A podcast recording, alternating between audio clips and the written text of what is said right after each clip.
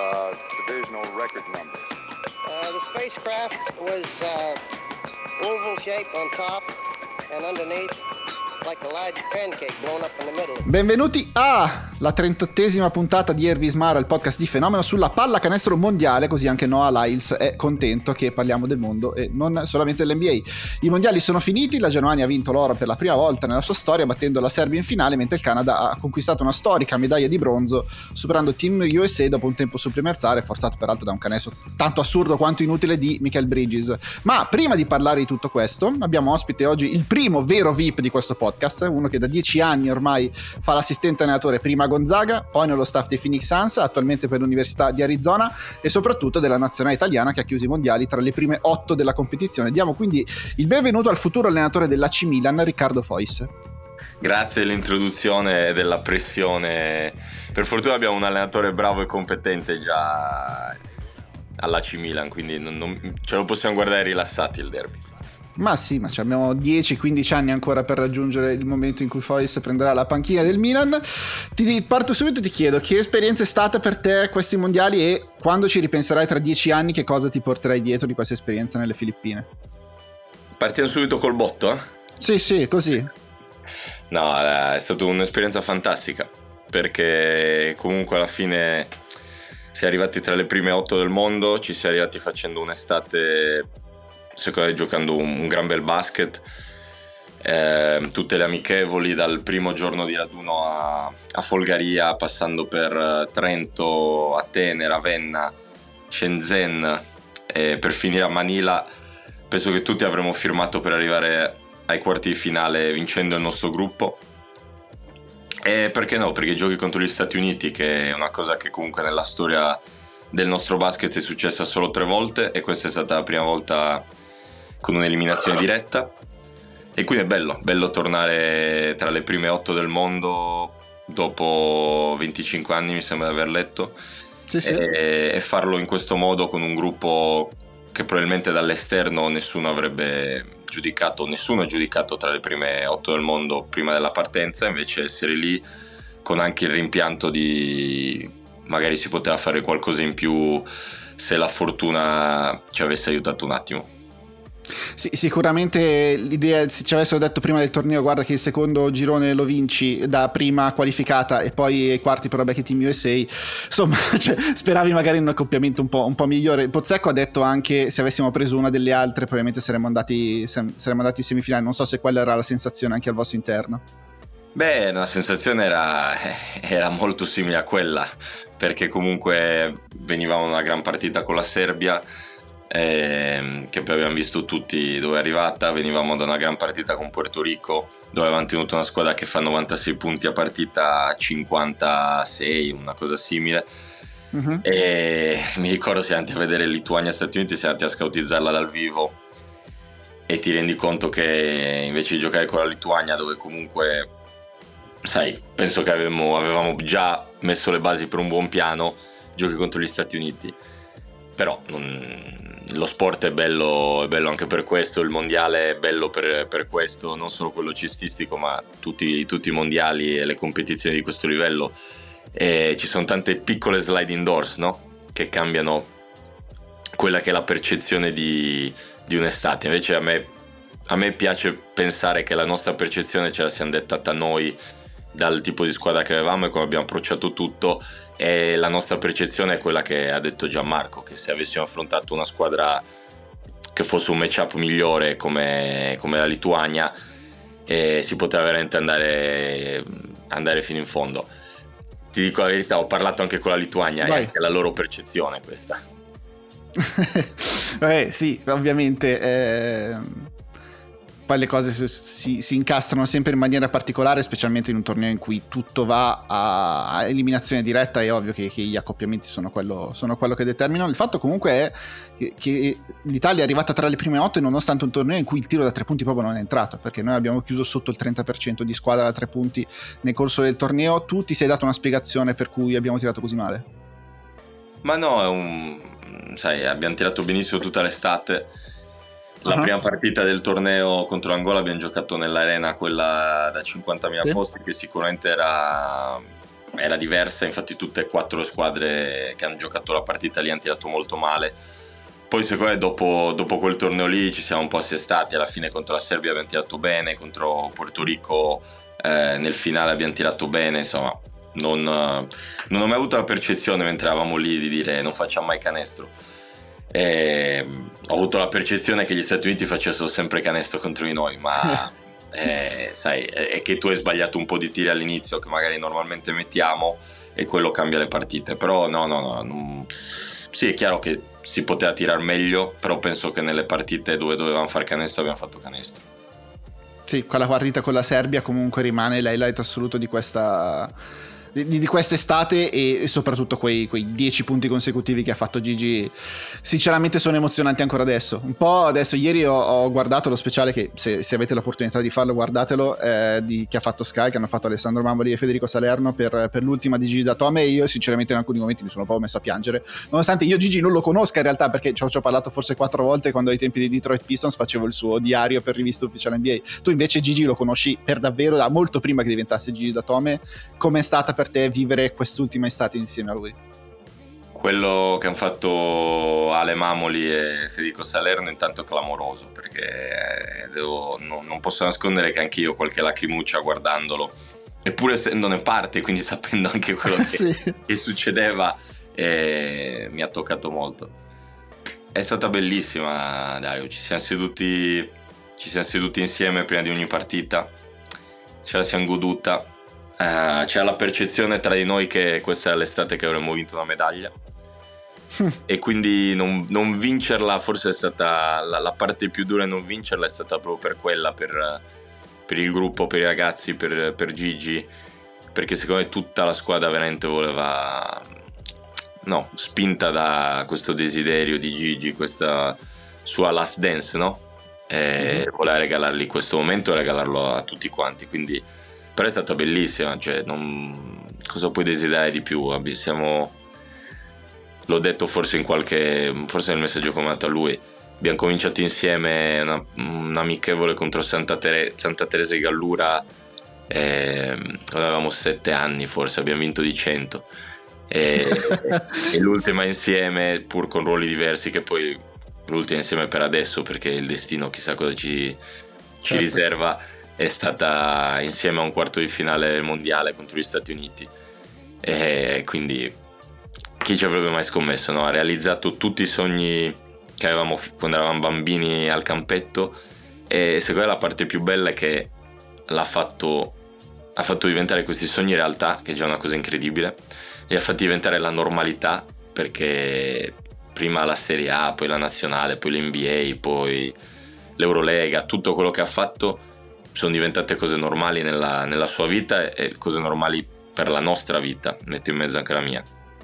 Ed è rimasto sempre lo stesso, cioè lo stesso ragazzo che, che veniva al, comp- al, campetto quando eravamo ragazzini e, ed è l'augurio più bello che posso fare a tutti i ragazzi che vanno a giocare e si allenano anche adesso per, per avere una carriera come la sua, è quella di averla innanzitutto perché col sacrificio, coi sogni, col sacrificio, con l'impegno i sogni diventano realtà e poi di rimanere, di rimanere se stessi. Sono le due cose migliori che posso augurare a ogni ragazzino italiano.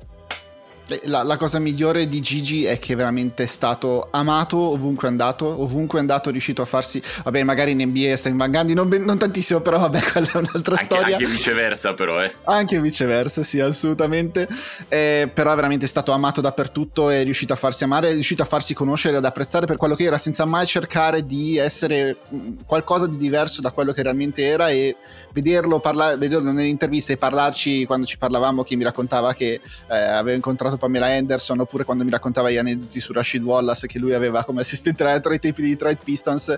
È, è mh, una genuinità che veramente ti, ti conquista e che capisci che ti fa meritare tutto l'affetto che poi è arrivato eh, perché, perché, davvero se l'è meritato da, dal primo all'ultimo secondo è il suo segreto, no? è, è, che poi è il segreto di questo gruppo no? che un po' aveva preso quella che è la sua, la sua leadership, quella di Nick, eh, mm-hmm. cioè la sua genuinità, veramente, quello che hai detto tu è giustissimo.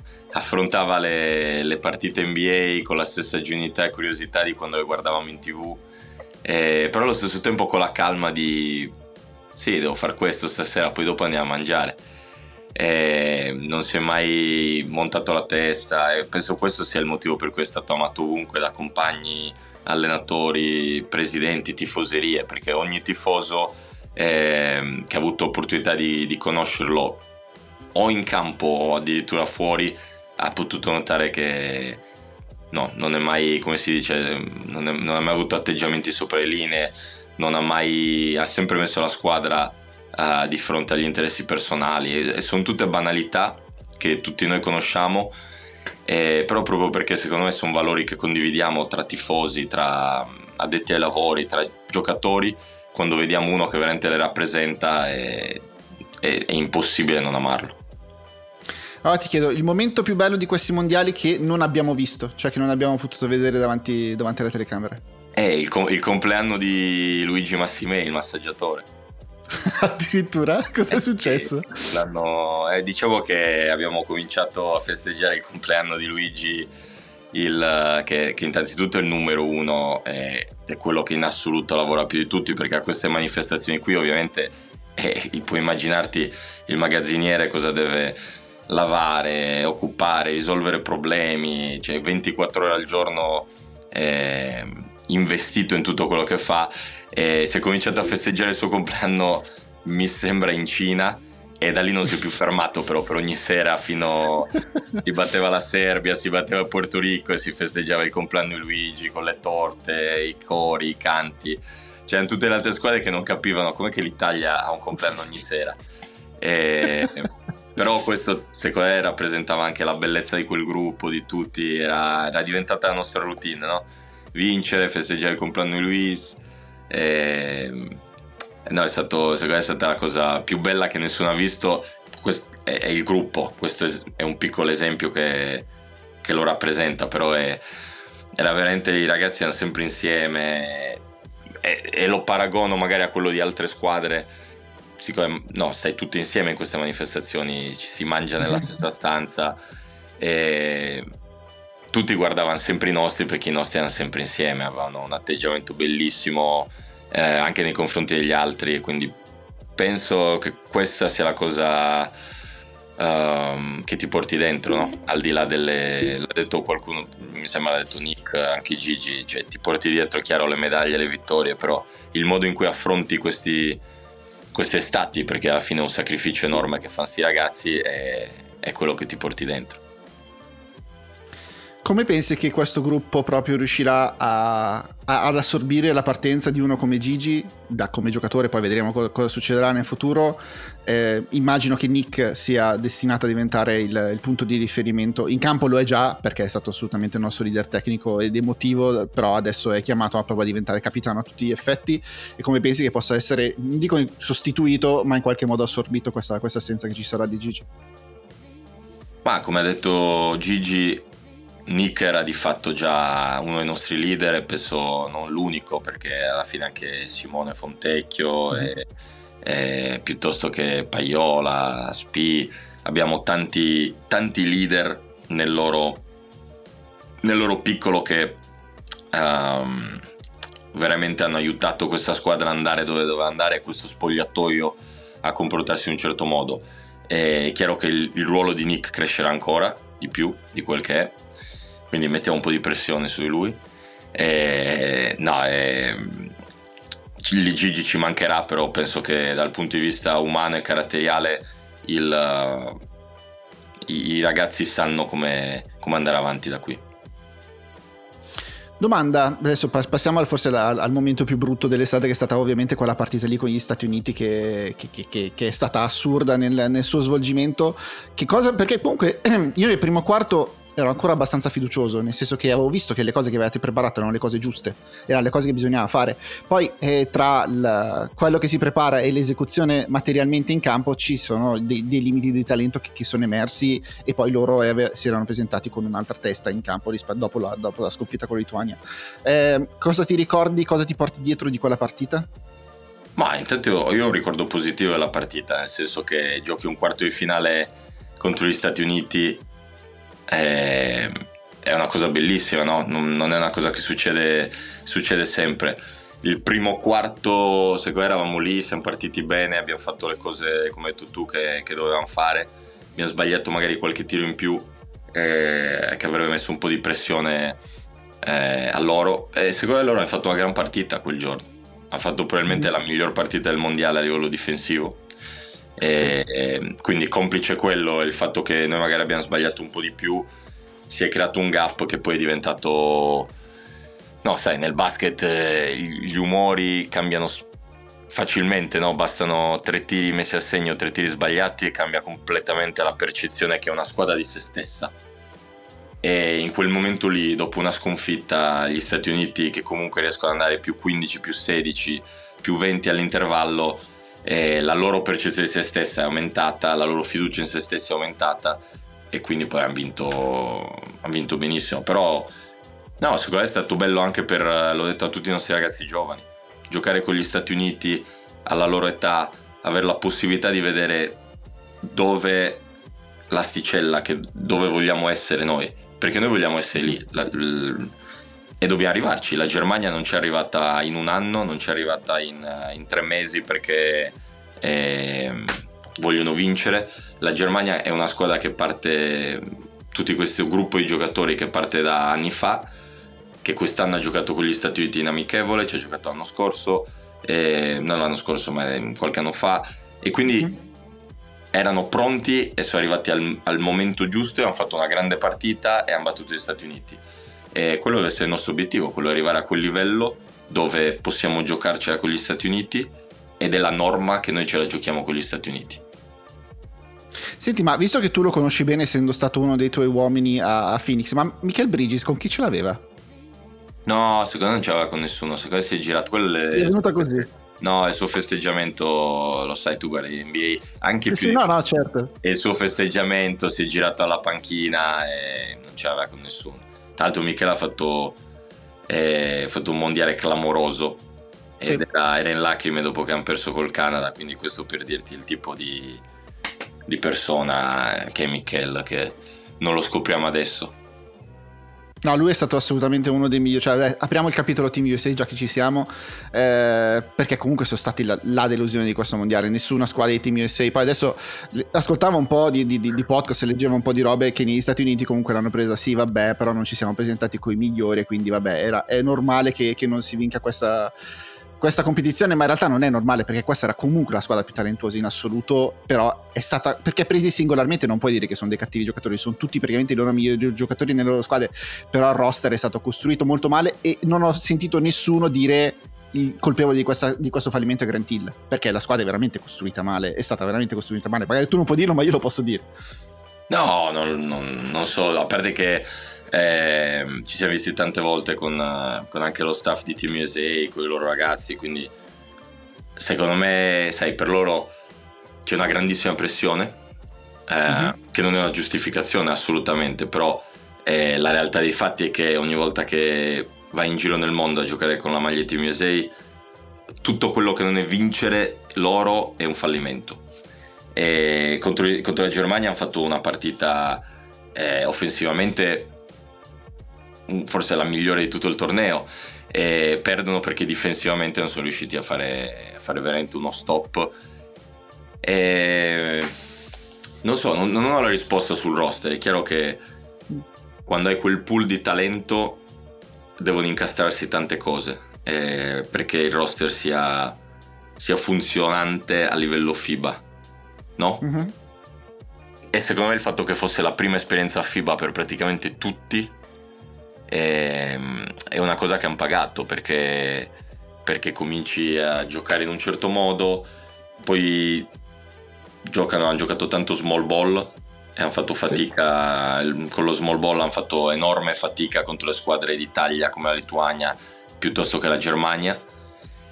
E, ed è un errore da cui, da cui impareranno. Poi lo sai il loro default quando perdono in queste competizioni è quando mandiamo i migliori vinciamo e gli è spesso riuscita molto bene questa cosa, quindi penso che il prossimo anno sarà un, un'Olimpiade di, di, altissimo livello perché tra loro la Serbia che può aggiungere Jokic eh, piuttosto che Micic, il Canada che può aggiungere Jamal Murray, Wiggins, e, stiamo parlando di un, di un, torneo che la Germania che torna con Franz Wagner che avrà 23 anni invece 22 e uh-huh. La quantità di talento penso che sarà, sarà veramente clamorosa il prossimo anno.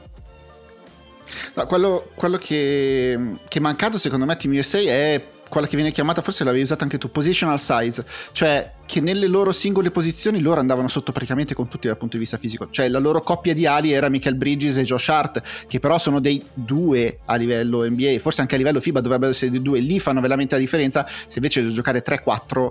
E poi l'altra cosa è che eh, loro avevano lo schema di cambiare su tutti i blocchi, a prescindere quasi. Però un conto è se il tuo schema base è cambiare su tutti i blocchi, è molto più leggibile per gli altri invece se quella è la tua carta che ti puoi giocare nel momento in cui devi vincere la partita. A me proprio la paria con la Lituania da questo punto di vista è stata esemplare perché era una processione di cambio difensivo, entry pass, palla dentro e portavano spallacane su tutti quanti. Austin Reeves non l'abbiamo mai visto così tanto in difficoltà dal punto di vista fisico neanche in NBA, ma in area FIBA è stato massacrato difensivamente. No, allora, intanto questo è un buon punto perché questo l'abbiamo detto spesso anche lì. È, è incredibile quanto uh, alcune delle weaknesses, delle, dei punti deboli individuali di questi giocatori siano state esposte a livello FIBA. Mm-hmm.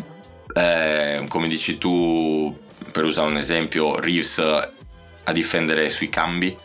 È una cosa che in NBA non si fa, non, non, non a questo livello, non con questa con questo livello di continuità come ha fatto la Lituania, come si fa nel basket FIBA, perché alla fine eh, la Lettonia fa benissimo, la Lituania, la Germania. E gli Stati Uniti contro la Germania a un certo punto erano più piccoli in tutte e cinque le posizioni. Forse solo nel play avevano Ali Barton con, con Schroeder, ma tutte le altre posizioni la Germania aveva Franz Wagner, aveva Bonga, aveva eh, Tiemann, aveva eh, Thais e quindi si sono trovati che a cambiare, a cambiare, a cambiare, però i tedeschi avevano la stessa esplosività atletismo e in più andavano dentro a segnare layup in post. E secondo gli Stati Uniti non si aspettavano un, non, non, non, si aspettavano che potesse finire così quindi quello quando dico naif per la prima volta a giocare in una competizione FIBA secondo me questa è una cose che, eh, che guarderanno e cercano porre rimedio cercano di porre rimedio Detto questo, poi la Germania che li ha battuti, secondo me è una squadra fortissima, fortissima. Sì, sì. E giocando una partita mediocre ha battuto la Lettonia, che ha fatto un mondiale fantastico e che quando gioca ad alto livello, come ha giocato con gli Stati Uniti, piuttosto che la Slovenia, gli ha date 30, mi sembra, l'Australia 20 più. Sì. Cioè è una squadra che ha fatto onestamente un mondiale, un mondiale pazzesco e secondo me una delle prime cose da cui parto guardandoli è questa che dici tu positional size incredibile, una guardia velocissima di grande talento, barra 2 perché comunque Maudolò nel suo piccolo è quel tipo di giocatore, e tanti lunghi che sono fisici, che sono versatili e penso sia un po' il modello di quello che è la, la squadra FIBA del futuro. Aggiungo questa, che è una discussione che tra l'altro avuto con Coach Few mille volte nel, nei mesi precedenti del torneo. Secondo me le squadre USA più forti sono sempre quelle che hanno dominato in area, cioè hanno dominato in area, che fosse a mhm. ribalzo, segnando layup, eh, in difesa, e questa mi sento di dire che proprio non, non, lo fosse. Così come non lo era quella del 2019, così come non lo era quella dell'Olimpiade del, di Tokyo, dove però avevano Kevin Durant che magari offensivamente, eh, sì. nasconde, offensivamente e difensivamente ti nasconde tantissimi mm-hmm. problemi. E quindi è chiaro che quando tu non domini dentro l'area e diventa una gara di tiro da tre punti, tra parentesi, e allora sei, sei vulnerabile. Se poi in più vai sotto dentro l'area, come è successo a loro con eh, la Lituania o la Germania, e allora difficile vincere diventa complicato anche per loro. Al di là del fatto che eh, sia con Lituania, ho letto una statistica che sia con Lituania, Germania e Canada il loro attacco fosse 1.3 quindi... Sì, c'ho anche il, c'ho il difensivo se vuoi, è, 1. Cioè, è 136.7 defensive rating, l'ho letto esatto. da ESPN. Da Ed era 1.37 il defensive rating, che è eh, un sì. defensive rating incredibile, a, a, prescindere da chi sono i tuoi, i, i tuoi giocatori, ma soprattutto per Team USA, quindi... No, non sorprende che, che, perdi quando concedi quel, quel tipo di punti per possesso, anzi è un miracolo che sia in partita Sì, no, perché offensivamente comunque riuscivano a, riuscivano a, a rendersi sostenibili, anche lì molto spesso di talento, talento individuale di, di Anthony Edwards. Austin Reeves è quello che ti toglieva in difesa, comunque poi te lo ridava anche in attacco, a Liberton ha fatto faceva vedere anche a Liberton ha fatto degli ottimi mondiali Banchero comunque è stato un po' strano perché nelle partite in cui ha funzionato Banchero era quello che gli cambiava le partite una volta entrato in campo anche perché Jaren Jackson Jr. ha giocato dei brutti mondiali però anche lì nelle partite in cui gli altri invece avevano taglia e stazza fisica ti accorgi che Banchero è un 4 nel, nel suo cuore. Che l'altra cosa che secondo me gli Stati Uniti hanno sottovalutato è che quando in NBA fai switch difensivo la palla si ferma nelle mani del palleggiatore. E difficilmente esce da lì Qua invece no, nel momento in cui vedevano lo switch o cercavano una triangolazione oppure facevano gli entry pass che è un'arte persa in NBA perché nessuno va più in post basso e quegli entry pass lì non li hanno mai letti gli Stati Uniti e sono andati sotto perché la palla non si fermava nel palleggiatore oppure era drive ma con kick, cioè con, non con l'idea di andare a segnare come spesso succede in NBA per risporre quel mismatch lì ma per cercare un tiro migliore da altre parti. Sì sì sono d'accordissimo, questa secondo me è proprio la mancanza di abitudine a, al basket FIBA e, e sai è una cosa che anche in NBA funziona, però non si fa più e quindi tendi a non preoccupartene più allo stesso modo. Sono sicuro che tante di queste cose che abbiamo visto funzionare contro di loro le farà Golden State piuttosto che Miami, piuttosto che i Clippers, perché anche per loro comunque è un confrontarsi con un basket diverso e al di là del meglio o peggio che è una discussione che non mi interessa, il basket diverso crea sempre problemi. Certo. No, infatti io mi aspetto che l'anno prossimo, un po' l'abbiamo già intravisto comunque quest'anno, che la, la difesa che cambia su tutti i blocchi hanno trovato un modo di disinnescarla, cioè la difesa che cambia su tutti i blocchi contro i Denver Nuggets non la puoi giocare, perché Jokic te la distrugge. E anche e quindi devi trovare un altro modo. E anche Gordon te la distrugge perché ti porta coi dacchine, ti porta dentro e ti fa 15 punti in un quarto come ha fatto nelle finali contro Miami. Quindi mi aspetto che ci sia un'evoluzione dal punto di vista difensivo perché per 10 anni sostanzialmente dai Miami Heat, di, degli Eatles con Chris Bosch che cambia su tutto, la difesa dominante è stata quella che ha cambiato su tutto. Io adesso sono curioso di vedere quale sarà la, la risposta contro i cambi difensivi che non si possono più fare. Sì, sì, sono d'accordissimo. Penso che sarà il nuovo trend che già è iniziato, come hai detto giustamente tu, con Denver l'anno scorso, che ha dominato in positional size visto che la stiamo usando in tutti i playoff, con i tagli, col movimento, con l'andare a cercare i mismatch anche contro il 4 piuttosto che contro il 3. E mm, mi aspetto che ci siano delle squadre che, che cercheranno di ripercorrere questo, anche perché è più facile segnare banalmente contro un cambio a un metro dal, dal ferro piuttosto che attaccare sempre uno contro 5, dove invece le squadre NBA adesso hanno raggiunto un livello tale che comunque è, è, tutte hanno un, un, piano su come difendere quando abbiamo un mismatch sulla palla. Mm-hmm. Sì. No, infatti quello che forse bisognerebbe insegnare agli esterni futuro, poi tu che ti occupi soprattutto di, anche di, di, player development, forse ci stai già lavorando, che anche gli esterni devono imparare ad andare in post basso. Noi peraltro in Italia ne abbiamo uno molto bravo che è Paiola, che noi molto spesso abbiamo cavalcato andando spalla canestro. Assolutamente, Paio è uno dei, è uno dei più bravi.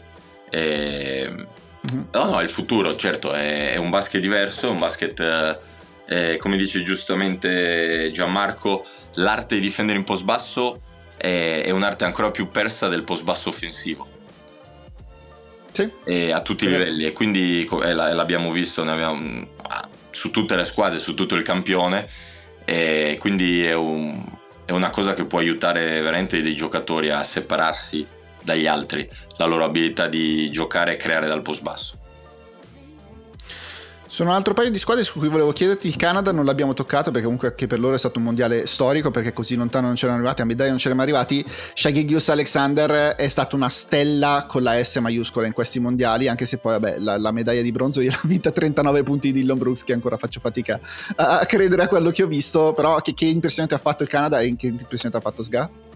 Ma Canada super, alla fine il Canada sta raccogliendo adesso i frutti di un lavoro che è iniziato vent'anni fa quando hanno cambiato completamente il loro uh, sviluppo degli atleti di pallacanestro che um, c'è anche su internet per, per, i malati che vogliono leggere uh, a riguardo e questa è la, la culminazione, no? Hanno una squadra dove per la prima volta sono andati la maggior parte dei giocatori NBA, mancavano forse 4-5 dei top, Murray, Wiggins, Ben Maturin Andrew Nembard.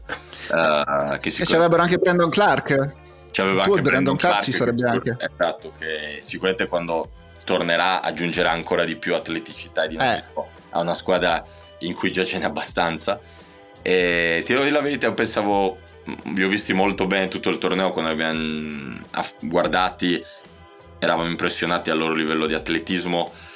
Comunque sono un po' più famiglia- a, a loro agio con le regole FIBA perché comunque sono cresciuti molti di loro giocando sia col Canada giovanile che giocando regole FIBA e Shea è un giocatore pazzesco. Infatti la semifinale contro, contro la Serbia cambia quando lui fa il secondo fallo subito.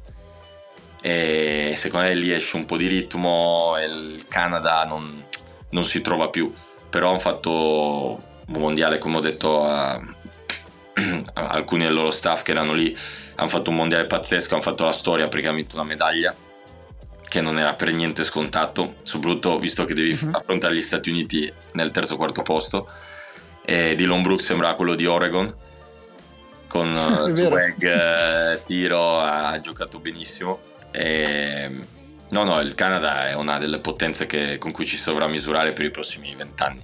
Quindi speriamo di affrontarli solo nelle finali o nelle partite che contano infatti, no, chiaramente avere un secondo creatore dal palleggio che non dovesse tutte perché comunque quando la palla usciva dalle mani di Shea senza un vantaggio o comunque quando Shea era fuori dal campo ti accorgevi della differenza ovvio aggiungerci un palleggiatore di livello di Jamal Murray fa veramente tutta la differenza del mondo per loro Uh, no, no, cambia tutto. E poi, al di là del fatto che Shea è stato, come hai detto tu, arguably l'MVP insieme a Mhm.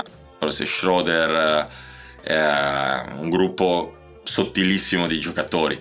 E, no, no, il Canada poi ben allenato da Ordi Fernandez, eh, che comunque conosce il basket FIBA, eh, David Blatt nello staff, eh, stiamo parlando di una squadra che sta facendo tutto, tutte le cose fatte per arrivare a un certo livello. E, e anche loro, un po' come, come la Germania, no? comunque è 5-6 anni, forse anche un po' di più, che si dice arriva il Canada, arriva il Canada, arriva il Canada e non arrivava. E adesso è arrivato e insomma è lì per, è lì per rimanerci, quindi sono, è la prova che le cose fatte bene poi col tempo i risultati pagano, anche se c'è da superare magari delle sfighe come eh, mi sembra a Tokyo non vanno alle Olimpiadi ospitando il Prolimpico e perdono in casa forse con la Repubblica Ceca, non voglio dire Forse voglio sì, con, eh, con. Repubblica Ceca E- ed è una squadra erano i preolimpici che non potevi fare con i giocatori NBA perché c'erano i playoff NBA era l'anno post-Covid quindi Covid. anche loro hanno avuto Sì, sì. le loro sfighe no? e che potevano portare a un bivio dove il programma andava a farsi benedire oppure double down hanno fatto il double down e adesso sono qui e, e penso lo saranno per un bel po' come ho detto la squadra più divertente del torneo è la Lettonia di Luca Banchi perché comunque non ci si le aspettava a questo livello si diceva anche noi nella puntata di presentazione quando abbiamo parlato della Lettonia abbiamo detto vabbè però non c'hanno Porzingis e quindi dove, dove, vogliono, dove vogliono andare? Invece fin dal primo momento si sono, una, si sono dimostrati una super super squadra nonostante l'assenza del loro giocatore più forte teoricamente più forte. Mm, sono stati clamorosi l'abbiamo potuto vedere anche in prima persona.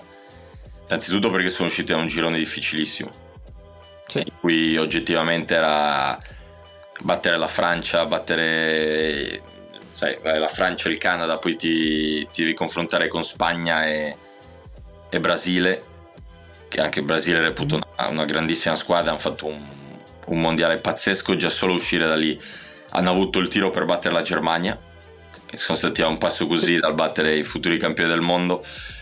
E, no, il, il frutto e la dimostrazione che lavorando con la continuità che con un allenatore di altissimo livello come Luca che li ha presi l'anno nel 2021 mi sembra nel 2021 mm. e ha cominciato a mettere le basi per questo anche soffrendo sono sicuro perché non erano qualificati non per colpa sua perché erano già fatti ma non erano qualificati per l'europeo e quindi ha dovuto veramente lavorare attraverso le qualificazioni mondiali per creare questo tipo di gruppo e, ha pagato alla grandissima anche perché era pieno di tifosi lettoni uh, mm. nelle Filippine era pieno c'erano ovviamente tanti lituani ma tanti lettoni e quindi sai si capiva e si percepiva l'importanza che, che questa nazionale avesse per loro il rispetto l'amore che, che avessero per, per questi ragazzi, per, per, Luca e per tutto, tutto lo staff lettone. Ha fatto un mondiale clamoroso, sono arrivati tra le prime otto del mondo,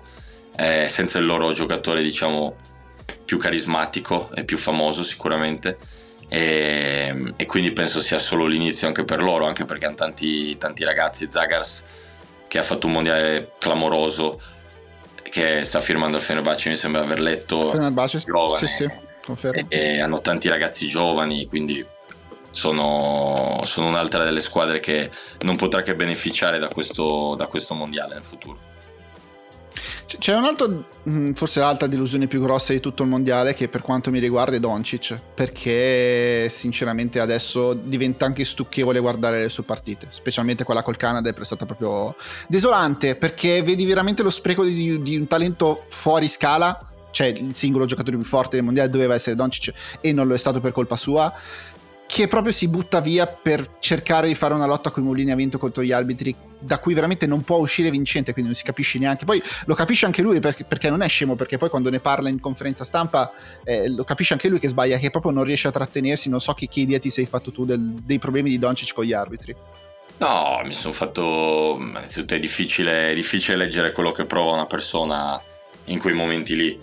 Quello che dico è che insomma se guardi la Slovenia, specialmente dopo l'infortunio di Zanzar, è, uh-huh. è una squadra di grandissimo talento e secondo me lui per renderla competitiva deve dare ogni partita il 110% e quando dai il 110% e sei così investito, perché comunque lui è investito nella loro nazionale, ci tiene davvero, posso capire che sfoci la delusione magari, no? come col Canada, di essere lì a un passo alla sconfitta, sfoci anche in degli atteggiamenti non giustificabili, però sfoci in atteggiamenti con gli arbitri eh, che non aiutano né lui né tantomeno la squadra.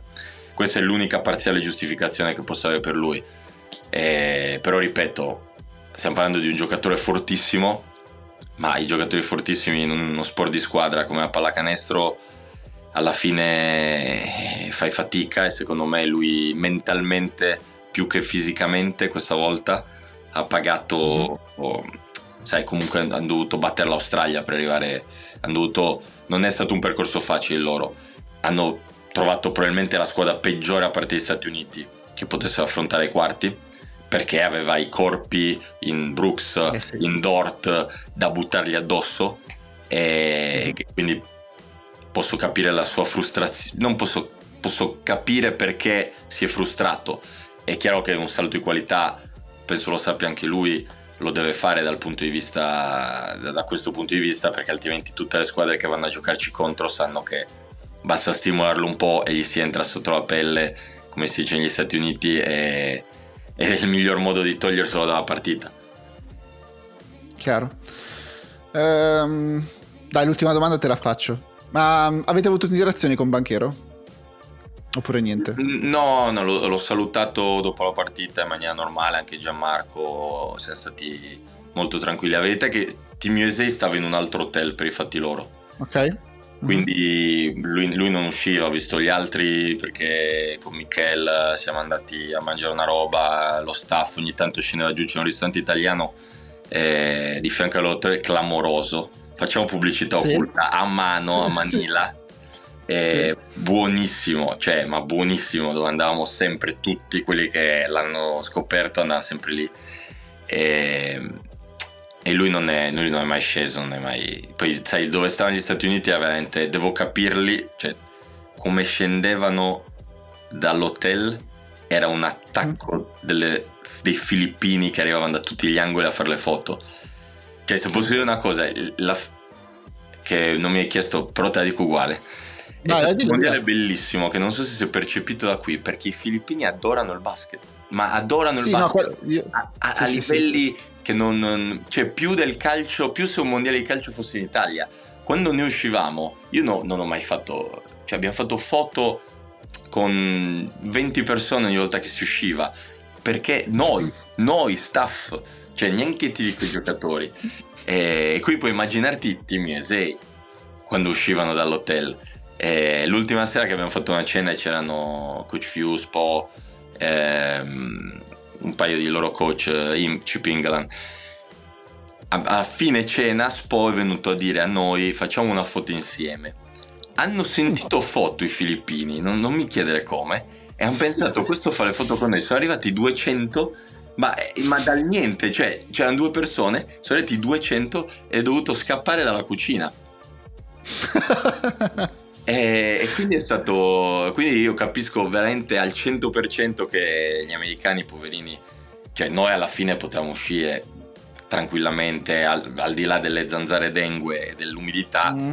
Potevi stare in giro quanto volevi, loro invece era impossibile, impossibile ma anche Gianmarco era impossibile dopo che si è andati a vedere Manny Pacquiao era più, famoso, era, più famoso, di Coach Kerr. Quindi eh, e tra l'altro sono stati gentilissimi adorano l'Italia. È stato da quel punto di vista veramente un successo mm, me lo porterò sempre dietro perché persone semplici gentilissimi si sono fatti in due per, eh, per tutti per noi per le altre squadre. Ci hanno trattato divinamente. Devo dire spettacolare. No, allora dello, dell'ossessione dei filippini lo sapevo già perché, eh, oddio, sono passati ormai praticamente dieci anni da quando con Rivista Ufficiale NBA eh, Federico Buffa un giorno era tornato dai suoi viaggi in Asia, era venuto in redazione per parlare con, con Mauro Bevacqua, che sono molto amici, e aveva detto io devo scrivere qualcosa per voi sulle Filippine perché sono passato lì dal, dal, dal, dall'aeroporto e c'erano i playoff NBA che passavano, io sono completamente impazzito per loro. E quindi quando lui era tornato alle Filippine ci aveva scritto un pezzo proprio solo sulle Filippine, sulla loro pazzia che provano per, per la pallacanestro. Quindi sapevo, sapevo, assolutamente di questa loro eh, follia totale. Forse non si è sentito tanto dai, dai palazzetti.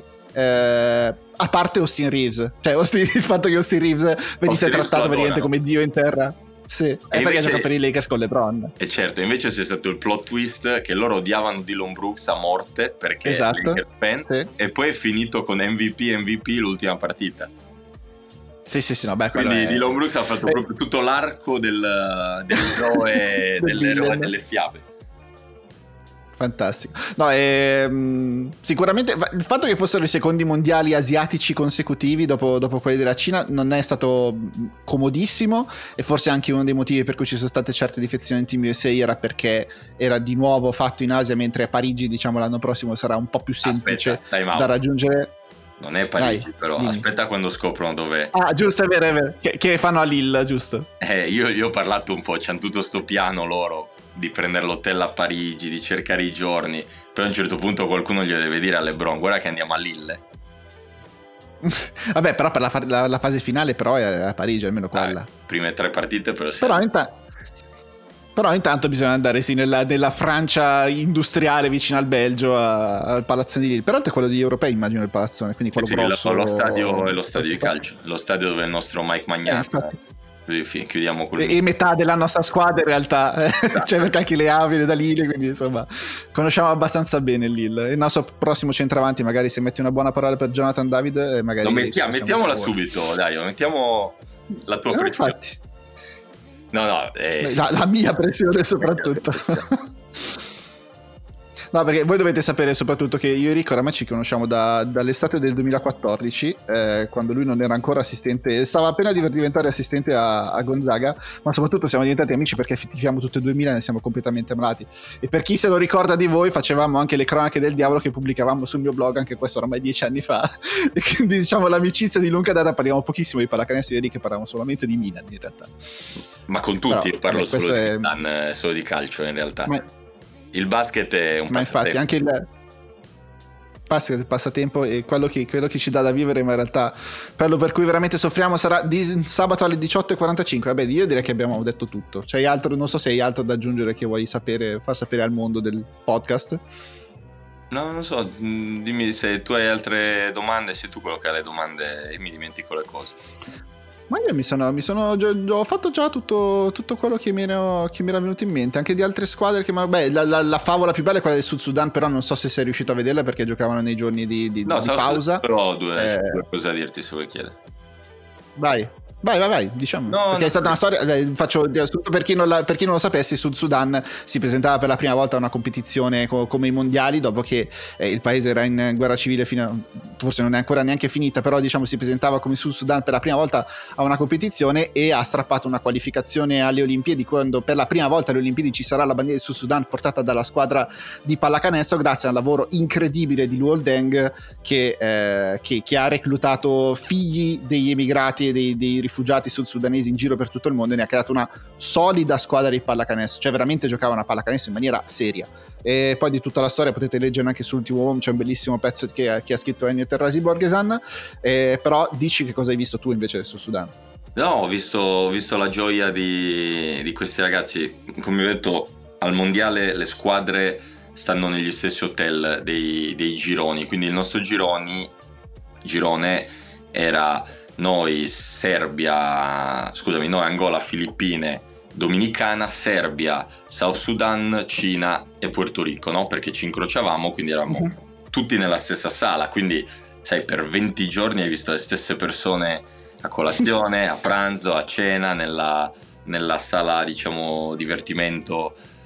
E, e mi ricordo che c'era stata tensione al primo giorno tra Angola e, e South Sudan perché si giocavano praticamente questo, questo passo olimpico tra di loro, perché erano le uniche due un po' che avevano possibilità di vincere.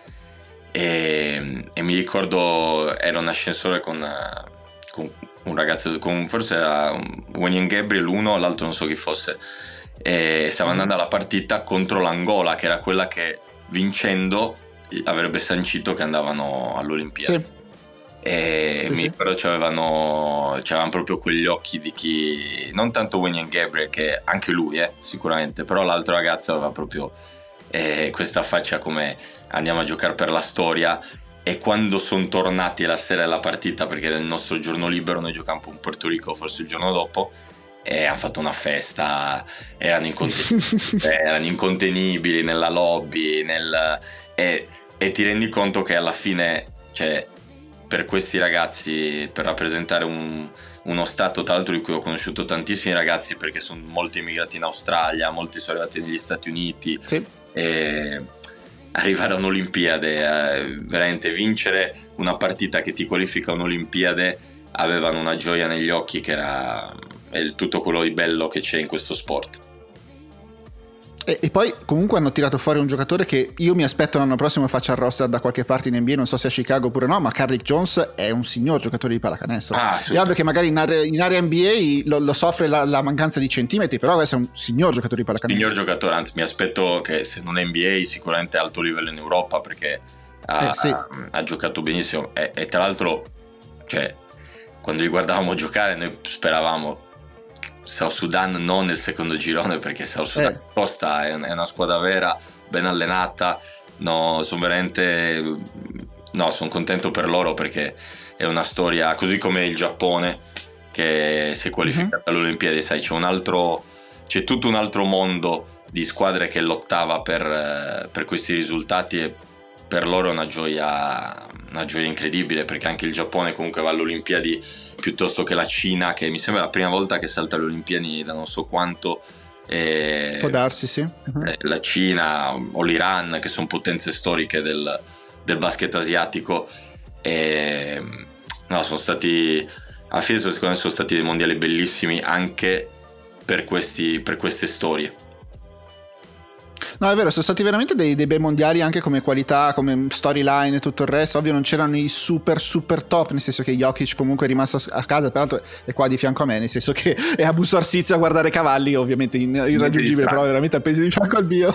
E anche Giannis è rimasto a casa per i problemi al ginocchio, quindi già comunque due degli ultimi MVP non, non c'erano, Joel Embiid ovviamente non c'era perché deve ancora scegliere e, e forse anche sulla scelta di Joel Embiid si deciderà un po' della, della medaglia d'oro l'anno ecco. prossimo, Wembanyama ha deciso di non andare, insomma. mi sono dimenticato Però anche la Francia sono al, al alle Eh, sì. dell'anno prossimo che non sarà male Eh, anche Che se potrebbero presentarsi con no, io- frontcourt Wembanyama e Embiid Gobert. no metti i miei Forse due Gobert senti che lui con la Francia non va non so No, eh ti, ti metti i miei due senti anche fossi in te anche metterei anche i tuoi due senti Stati Uniti o Embiid nulla con la Francia in Beh, ci sta.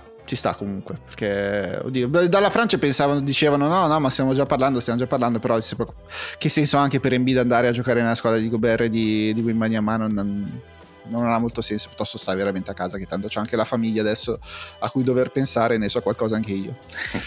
Va bene, direi che ci abbiamo fatto, abbiamo fatto tutto. Io ringrazio infinitamente Riccardo Fois che ci ha illuminato oggi spiegandoci il dietro le quinte dei mondiali che si sono appena conclusi.